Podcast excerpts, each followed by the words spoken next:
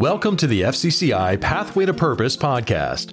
As a Christian business leader, how do you integrate your faith with business? And how do you leverage the platform of business to draw others closer to Christ? FCCI has been helping Christian business leaders on this journey since 1977, and we pray that the content you find here will serve you well in that endeavor.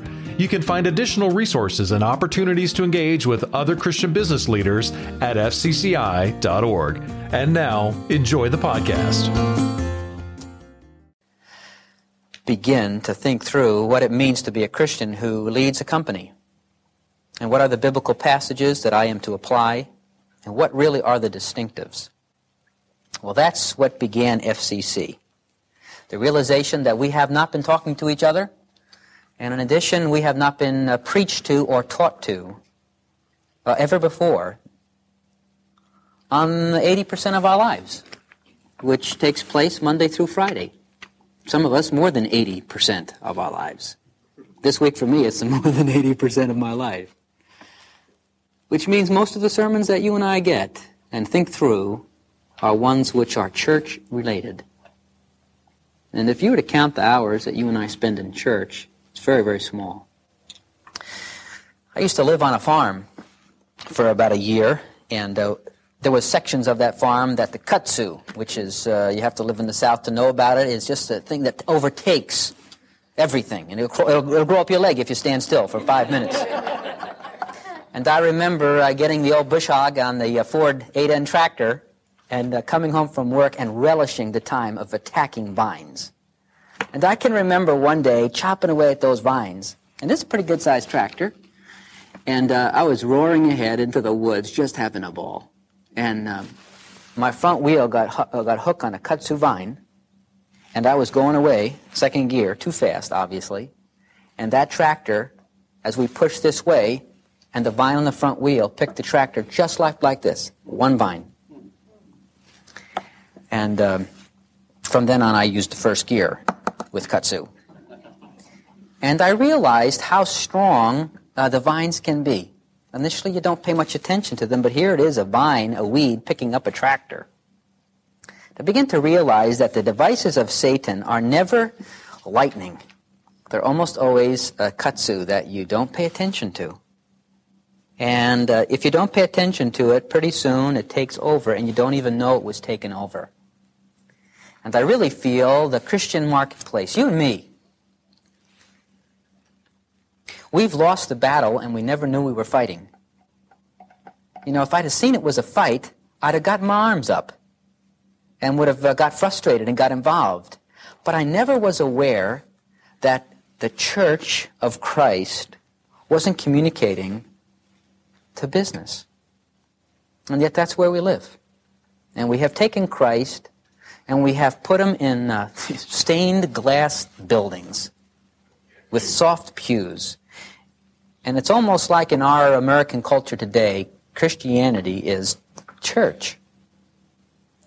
And yet, if you study scriptures, you find Jesus all the time in the marketplace with the people, living out his Christianity more outside the church than in the church. And this separation has caused, I believe, the greatest platform of Christianity to just basically sit there unused. So in a sense, we've tried to hack our ways out of the woods, and it's pretty rough. You know, we don't have four points all alliterated. And you're going you're gonna find yourself leaving uh, this time together having more questions than answers. That's because we have more questions than answers. And I can remember one of my graduate school teachers saying consistently to us, the process is more important than the product. The process of wrestling through something and thinking it through is more than more valuable to you than the product that you come away with. I don't know if you make marketing plans or business plans in your own work, but the process of making an extensive marketing plan is more valuable than the plan. It's the process you go through. And we, as uh, men and women who speak to you from the leadership of FCC, we have to be clearly heard so your expectations don't get beyond where reality is. Reality means we are at the beginning of this. And we've been in a process. And when we get together in a room and begin to speak and share and finally become transparent, as we oftentimes are in our board meetings, we recognize afresh that none of us around the table have the answers. So if your expectations are that when you leave this place and this orientation, you'll have a nice, neat package, you're not going to have a nice, neat package. But we're going to share with you the process. It's really important that you don't think that any of us, including the speaker today, uh, has any more answers than you do. I struggle with the same questions of personnel and of profit and of uh, competition in the marketplace and making some really good wrong decisions. So we're all in this thing together, and it's important to you that um, we all recognize that from the beginning. I think another thing that uh, we would say as a basic underlying uh, situation the deeper my commitment becomes, the harder it becomes. My wife and I are learning some exciting lessons right now in our own marriage and our own um, stages of being a parent. One of the things that we're learning is that we parent the opposite way God parents. God parents you and I by making life hard. He brings mountains sometimes, but valleys most frequently. And deserts he puts in our way because out of those times is when greatest growth of integrity, of dependence, of spiritual vitality come from. And we notice in our parenting, much to our chagrin and disappointment, that we do the opposite for our children. That is, we take away from them the hurdles that we can and make it easier. And how unlike we are in that way from God. So you're going to find that God's ways are not man's ways.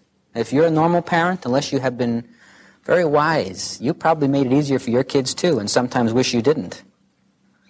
God makes it harder. One of the most interesting Bible studies you can ever do is to take a Bible study on some of the significant leaders in Scripture, like uh, Moses, David, and just chart out their lives on a sheet of paper on the stress factors in it with one question in the back of your mind. That question being, as they grew older, did their life become more and more stressful or less and less stressful?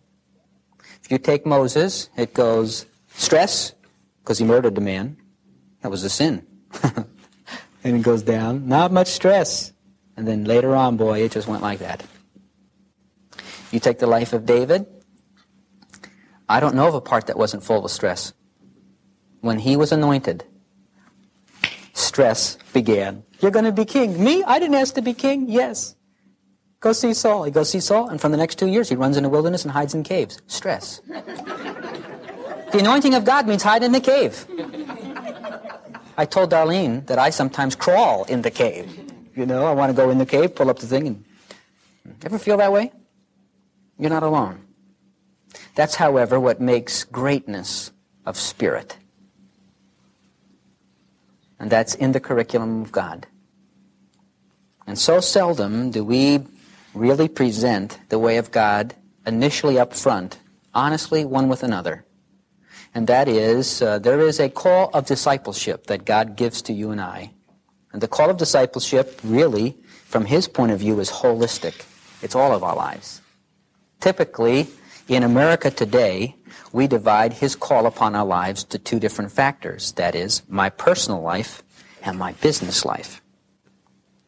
And we find many of us in this room have grown personally and spiritually as an individual and have had those challenging times all the way along. And then catch, oh, you mean as God, I can become a disciple in my own walk with God, this whole arena of this part of my life called my work life that God wants to invade it just as significantly and just as radically as my personal life is a whole new thought. And we find in all of our lives as that transition goes on, that is, as we have the courage in our walk with God to trust Him more personally, then the thought eventually is planted there by God. What about this next area of our lives?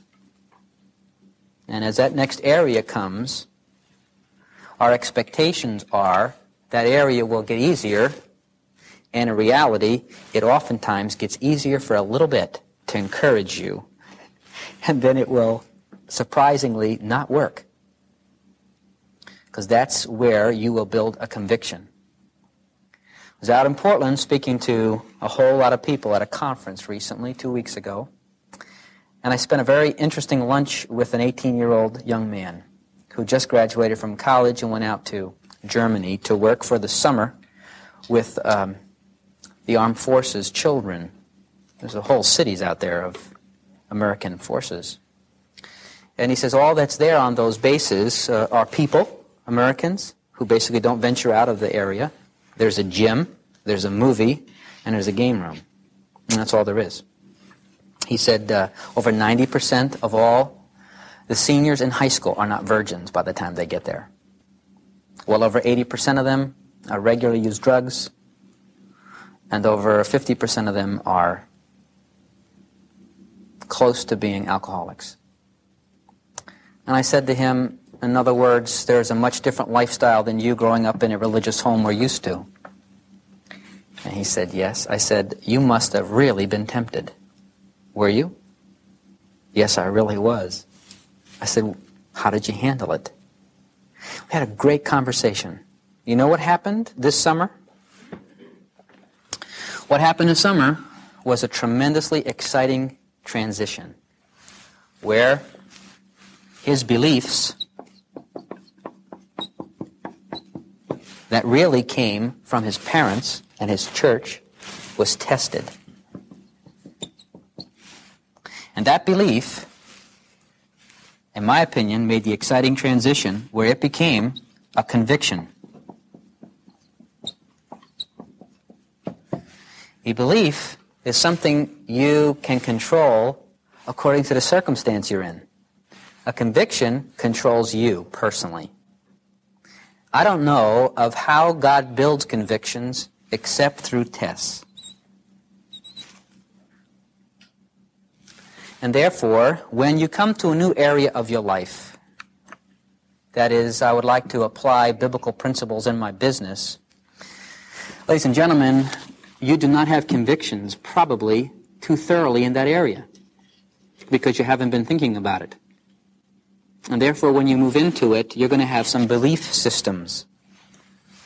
And God's obvious desire is that those belief systems become convictions. And therefore, those tests will come in there. And some of them will be severe because that particular conviction is so important in God's eyes to your well being in the future.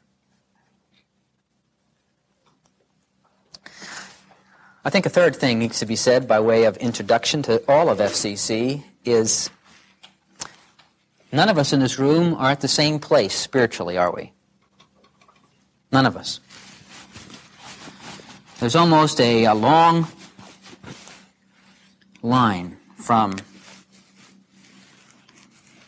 absolute maturity, which is Christ, and absolute paganism, who would be Satan. And if you put morality in here, uh, you'd be asking the wrong question because you can have very moral non believers. But somewhere in here, you become a Christian.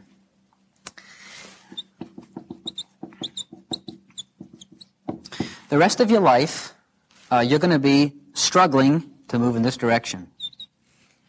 All of us in this room who happen to claim Christ as our personal Savior are somewhere on this line, aren't we? I'm sure there's some of us here, and there may be a few people here. Probably the most of us are in the middle somewhere. The stuff that we're going to be sharing as we go through these four sessions together are all across this line. And some parts of our conversation, you're going to begin saying, Oh, that's exactly right. Some of you are going to be saying later on, I didn't get much out of that. But somebody right next to you could be saying, Oh, that's where I'm at. And if you realize that that's where it is, and that God has one goal in mind, and that's to move all of us in this direction, then you leave room for it. Some of the things that will be shared are inappropriate if you're here. They'll just be inappropriate. Some of them that we'll be sharing if you're here and I'm sharing in this end, you better not start doing it because that's inappropriate. First of all, I want to talk about the problem. And in a sense, I've been talking about the problem a little bit. That is, what areas are there that cause us to have this uh, issue that we're talking about? Why do we even need this conference? The second area is the philosophy.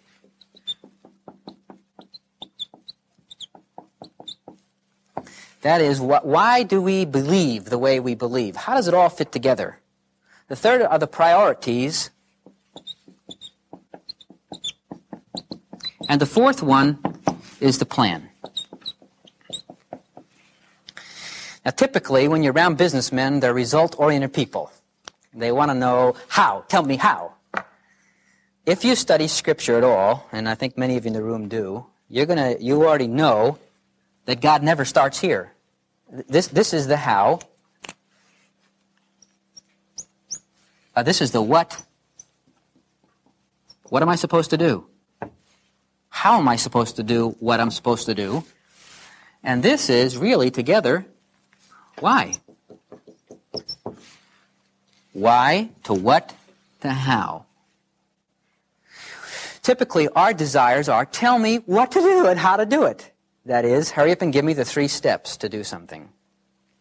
If you've uh, studied uh, the, way, the way we have, you'll find out that many times when you give and communicate how you do something without the reasons behind it, people get excited emotionally with the how, but no life change takes place. It doesn't take place because Christianity doesn't work that way. You take the book of Romans, you'll find out that Romans basically has two parts chapters 1 through 11 and 12 to 16. And the first 11 chapters are all about the why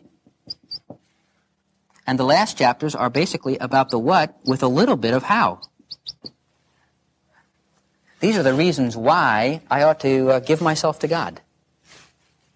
Romans 12. Therefore, because of these things, give your bodies to Christ because, if you remember that passage, this is your reasonable.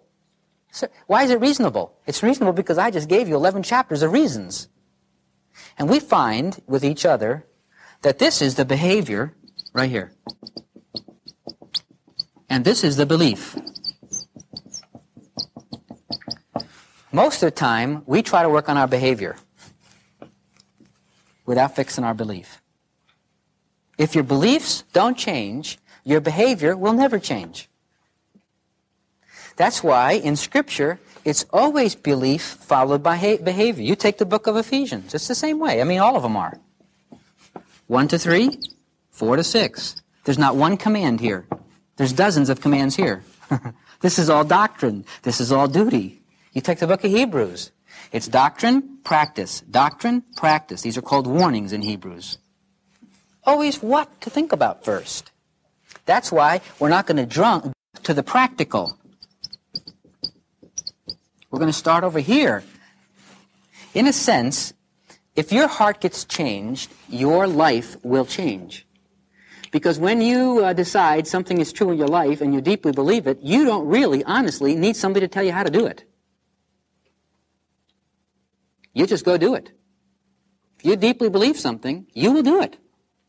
And really, the degree in which we have this in our hearts, this will take place. It's almost like going to a playground and at a grammar school. You sat on the side and watched, you'd eventually see uh, a person, a younger adolescent, becoming the bully in the playground, pushing kids around. Your initial reaction is to run down and say, Shape up, son. Stop pushing.